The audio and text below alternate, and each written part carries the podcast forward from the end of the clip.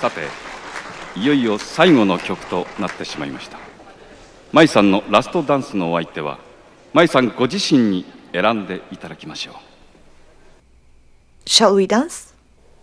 5월 31일 수요일 FM 영화 음악 시작하겠습니다. 저는 김세윤이고요. 오늘 첫 곡은요. 영화 쉐리 댄스에서 쉐리 댄스였습니다. 오우누키 타에코의 노래였고요. 어, 이 영화의 마지막 장면이죠.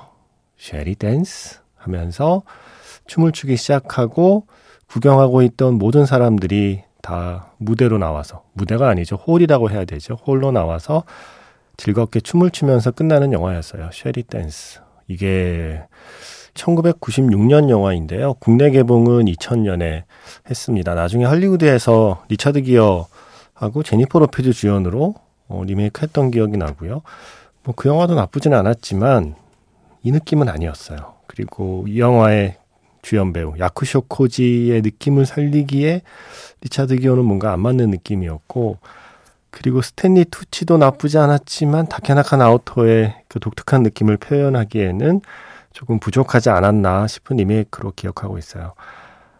어, 야쿠쇼 코지라는 배우를 한국의 관객들이 처음으로 좀 인식하기 시작한 영화가 아마 Shall We Dance가 아닐까요? 물론 그 전부터도 일본에서 워낙 많은 영화에 출연하는 흔히 말하는 국민 배우였지만 한국 관객에게는 아마 Shall We Dance가 우리가 야쿠쇼 코지라는 배우를 알게 된 거의 그 시작이 아니었나 싶습니다. 바로 이 배우 야쿠쇼 코지가 얼마 전에 폐막한 올해 깐느 국제영화제 남자 배우상을 받았습니다. 감독은 빔 벤더스입니다. 독일 감독 빔 벤더스. 어, Million Dollar Hotel 생각나고요. 아, 파리 텍사스가 있죠. 파리 텍사스. 그리고 베를린 천사의 시. 그리고 다큐멘터리 Buena Vista Social Club. 네. 바로 그 빔 벤더스가 연출을 한 Perfect Days라는 영화의 주연 배우로 야쿠쇼 코지가 상을 받았어요. 어, 이런 평이 있더라고요. 단순함으로 당신을 매료시키는 최고의 연기다라는 아주 극찬이 있습니다. 대사가 많지 않은 영화래요. 어, 그런데 야쿠쇼 코지의 힘이 엄청난가 봐요. 아, 야쿠쇼 코지가 상을 받았습니다. 지난해 송강호 배우가 받은 바로 그 상을 올해에는 야쿠쇼 코지가 받았습니다. 최근에 아시아 영화 그리고 아시아 영화인에 대한 세계 영화계의 관심과 그리고 지지가 계속 이어지고 있다는 그런 생각도 하게 되고요. 축하드립니다. 제가 누군지 모르시겠지만 당신의 연기를 오래전부터 지켜보고 좋아하고 있는 한국의 관객입니다. 축하드립니다. 야쿠쇼코 지상. 어, 문자번호 샵 8000번이고요. 짧은 건 50원, 긴 건 100원의 추가 정보 이용료가 붙습니다. 스마트 라디오 미니, 미니 어플은 무료이고요.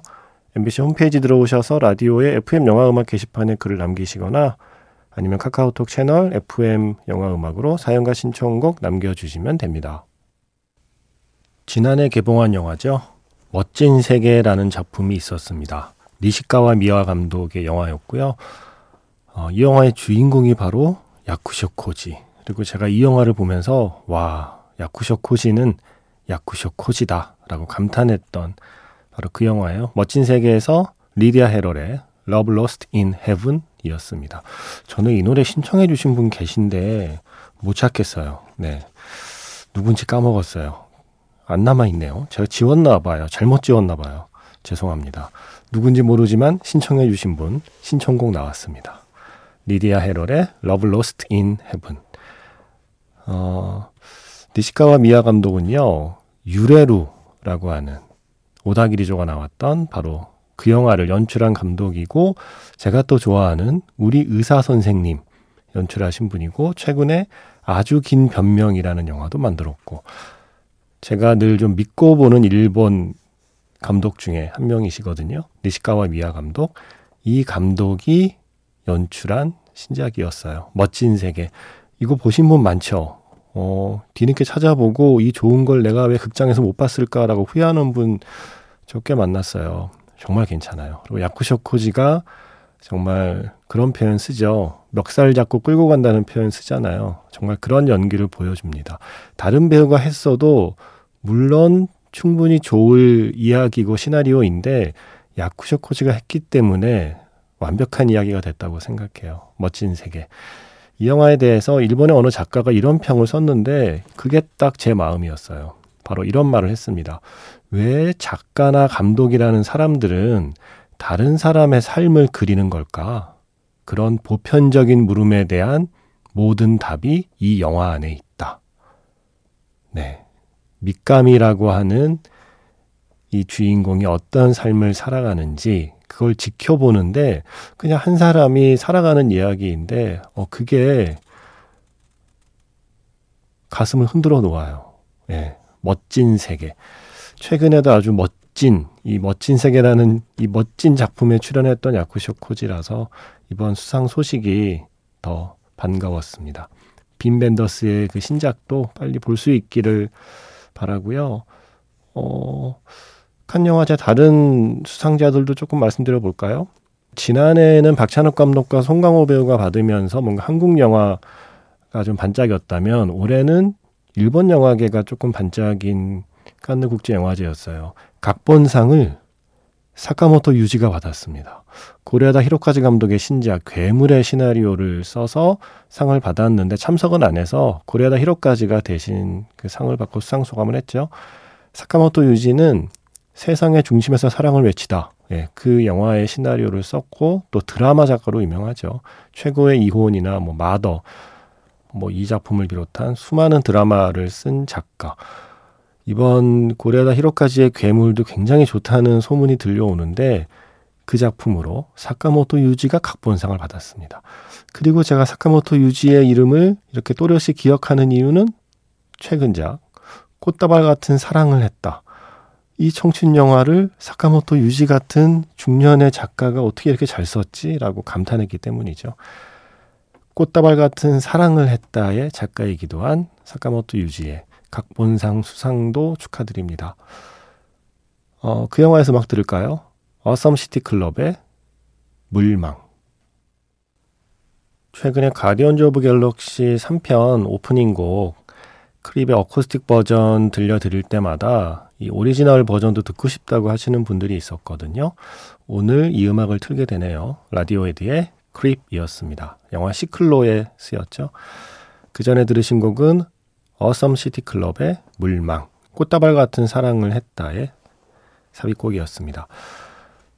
어, 시클로의 음악을 튼 이유는 이번 깐느 국제영화제에서 감독상을 받은 사람이 바로 시클로를 연출한 트란 안 훙 감독이십니다. 너무 오랜만에 이름을 보네요. 최근에 영화들을 만들긴 했는데 그렇게 좋은 평가를 받지는 못했고 저도 어, 몇 편 봤는데 실망스러웠고 그랬었거든요. 이번 영화는 어떨까 궁금해요. 도댕 부팡의 열정이라고 이게 국내 수입이 결정이 돼서 아마 개봉을 할 것 같아요. 줄리엣 비노치가 주연을 맡았고 스틸 사진을 보니까 시대극에 뭔가 요리를 하는 내용인 것 같긴 한데 궁금해요. 그리고 감독상이라니 트라나노 죽지 않았구나 라는 생각을 했습니다. 그 이름을 보고 그리고 꽃다발 같은 사랑을 했다는 그 전에 박현준 씨가 영화를 보시고 글을 주시기도 했었어요. 꽃다발 같은 사랑을 했다 봤습니다. 이렇게 오글거리지도 않고 심파도 없는 일본 멜로 영화는 러브레터 이후로 얼마만인가 싶었어요. 아마 제가 본 멜로 중에서 가장 밝은 톤으로 이별을 이야기한 영화가 아닐까 싶었어요. 라고 하셨거든요. 여기서 심파가 없다는 건 아마 가로 열고 억지스러운 괄호 닫고 그게 앞에 붙는 게 아닐까요? 어, 심파는 죄가 없죠. 러브레터는 저 심파 있다고 생각합니다. 그런데 억지스러운 심파가 문제지 저는 심판은 언제나 죄가 없다고 생각해요. 그래서 말씀하신 거에 제가 한마디 덧붙이면 오글거리지도 않고 억지스러운 심파도 없는 네, 그런 일본 멜로 영화. 그쵸? 정말 오랜만이죠. 정말 반갑죠. 언제부턴가 계속 같은 얘기 비슷한 패턴으로 반복한다는 느낌을 받았었는데 제가 꽃다발 같은 사랑을 했다를 보고 와 이거 괜찮은데 어떻게 이렇게 그동안 수많은 영화에서 했던 이야기를 이렇게 새롭게 할 수 있지라고 감탄했던 작품이에요. 바로 그게 올해 깐느 영화제 각본상을 받은 사카모토 유지의 솜씨였습니다. 그런데 박현준 씨, 왜 이 영화에 10점 만점에 6.5점을 주신 거죠? 왜 점수가 이렇게 낮죠? 저 같으면 9.5점, 네.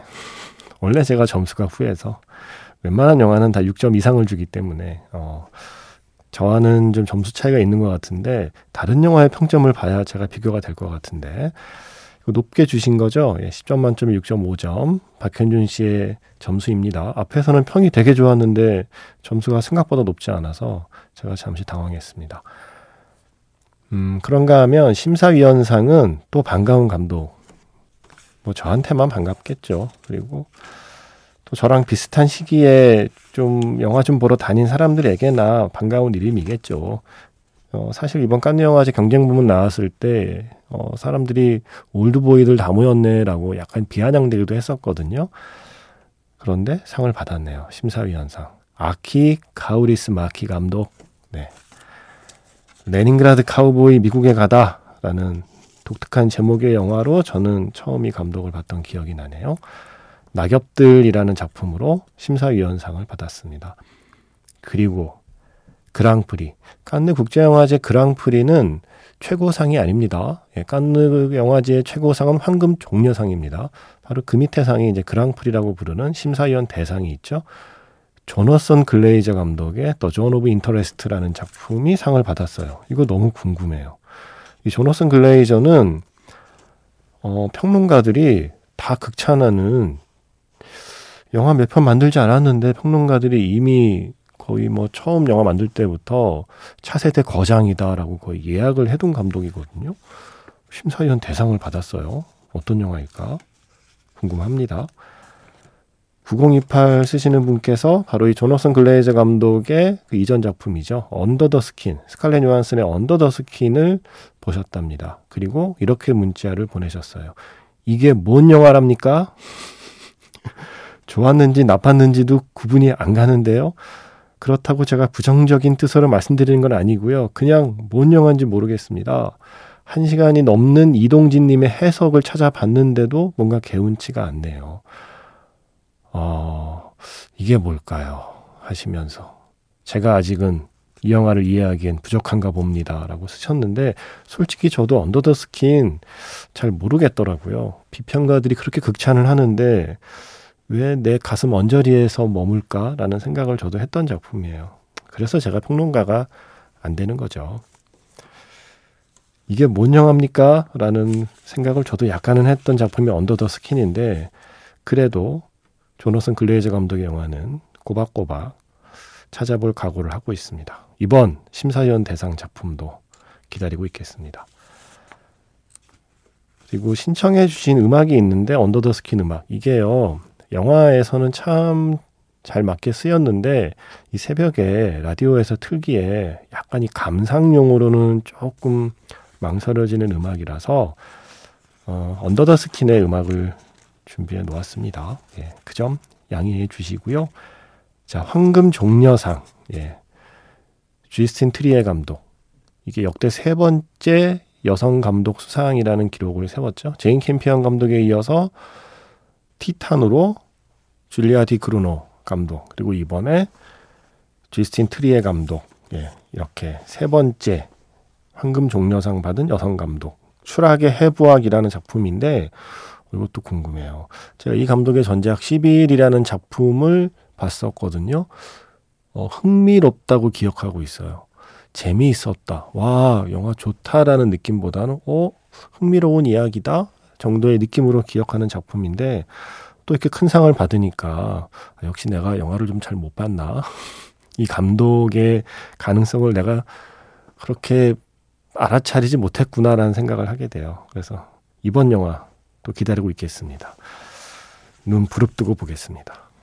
이 정도가 이번 깐느 국제영화제 수상 결과입니다. 그래도 큰 영화제 열렸는데 뭔가 한국 영화가 상 받지 않으면 뭔 영화가 상을 받았는지 누가 받았는지도 잘 신경 안 쓰게 되잖아요. 그래서 한번 쭉 수상자들만 말씀드렸고요. 그 밖에 토드 에인즈 감독의 영화나 웨스 앤더슨 감독의 영화들도 이번 경쟁 부문에 초청받았죠. 그 영화들 곧 뭐 차례차례 공개될 테니까 우리 기다려 보자고요.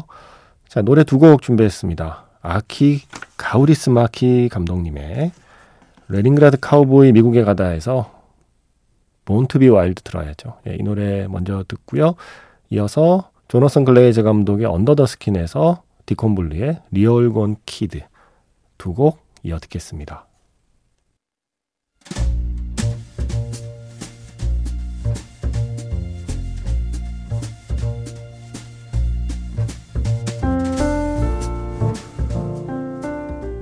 다시 꺼내보는 그 장면, 영화 자판기.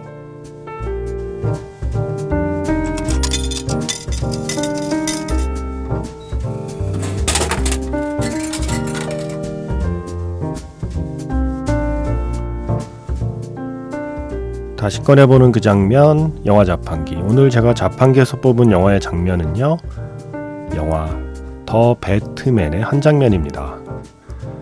추적추적 비가 내리는 밤 맹렬한 속도로 달리며 악당 펭귄을 추적하는 배트맨 펭귄은 마침내 배트맨을 따돌렸다는 생각에 환호를 하지만 화염을 뚫고 배트모빌이 솟아오릅니다. 뒤집힌 차에 갇혀있는 펭귄을 향해 한 발 한 발 걸어오는 검은 그림자. 그 멋진 장면. 가슴을 뛰게 만드는 그 자동차 엔진 소리를 들으면서 듣겠습니다. 다시 꺼내보는 그 장면, 영화 자판기. 오늘 영화는 로버트 패틴슨이 주연을 맡은 맷 리브스 감독의 영화 The Batman의 한 장면이었습니다. 이 영화에서 아마 많은 분들이 이 장면을 최고의 장면으로 기억하지 않을까 싶어요. 펭귄과 배트맨의 추격전, 그 배트모빌의 그 성능을 최고로 뽐내던 그 순간. 그때 펭귄의 그 표정도 참 재밌었고요. 이 영화에서 그 악당 펭귄 연기한 게 콜린 페럴인 건 알고 계시죠? 이니셰린의 밴시, 네. 더 랍스터에 나온 바로 그 배우입니다. 특수분장하고 펭귄으로 출연을 하고 있죠. 요리조리 잘 피해서 따돌렸다고 생각했는데 화염을 뚫고 배트모빌이 나타나고 펭귄의 차는 뒤집히고 저 멀리서 뒤집혀 있으니까 사람의 형상이 거꾸로 보이잖아요. 거꾸로 저벅저벅 걸어오는 로버트 패틴슨, 배트맨의 그 슬로우 모션까지 아주 근사했던 장면이죠. 제가 얼마 전에 비 오는 날 주말에 비 왔잖아요. 비 좀 많이 왔잖아요. 그날 운전하는데 갑자기 이 장면이 생각이 났어요. 어, 영화에서만 가능한 car chasing, 현실에선 할 일이 없는, 현실에서 car chasing 하면 보복 운전밖에 더 있겠습니까? 해선 안 되죠. 그래서 상상으로만 해보는 그런 car chasing. 마침 또 비가 오니까 비 오는 날에 카체이싱 하면 또 더 배트맨이더라고요. 그리고 그 주말에 또 영화 속 자동차를 이야기하면서 배트모빌 얘기하고 하다 보니까 더 배트맨도 원래는 집어 넣었다 뺐었거든요. 배트모빌만 세 편을 연달아 하기가 좀 그래서 아쉬움이 남아서 오늘 영화 자판기에서 엔진 소리를 네, 원 없이 들어봤습니다. 이어서 들려드린 곡은 너바나의 Something in the Way 였습니다. 이게 팀버튼의 배트맨, 그리고 크리스토퍼 놀란 감독의 배트맨, 그리고 맨 리브스의 배트맨. 이 작품마다 배트모빌이 좀 다른데, 음, 팬들 사이에서는 맨 리브스의 이 더 배트맨에 나오는 차가 너무 소박하다라고 불만을 좀 보였나 봐요. 그런데 또 그 영화에는 또 이런 형태의 조금 소박한 배트모빌이 어울리는 것 같기도 하고요. 영화에서 보여지는 모습은 그런데 실제로는 이게 굉장하네요. 컴퓨터 그래픽이 아니라 다 만들었대요. 실제 차량을 아예 제작했대요. 네 대를 만들었대요. 엔진, 타이어, 기어박스 빼고는 나머진 모두 다 영화를 위해 맞춤 제작된 천 개 이상의 부품을 조립하여 총 4대를 만들어서 영화 촬영에 썼는데 모두 최고 출력 700마력의 V8 엔진을 탑재하고 사륜구동 시스템에 강철 범퍼를 적용하여 그 차를 운전하면서 촬영을 했던 스턴트 드라이버들이 매우 좋아했다는 소문이 있답니다. 네. 그렇게 만든 배트모빌의 멋진 추격전 오늘 들려드렸고요. 이 The Batman은 사운드 트랙 그 스코어도 굉장히 좋아요. 마이클 지아키노의 스코어가 굉장히 좋은데 이 너바나 곡을 워낙 인상 깊게 쓰다 보니까 자꾸 이 노래만 들려드리게 되죠. 그래서 오늘은 마이클 지아키노의 스코어도 한 곡 더 들어보겠습니다. 아, 이 곡 너무 좋아요. 캣우먼.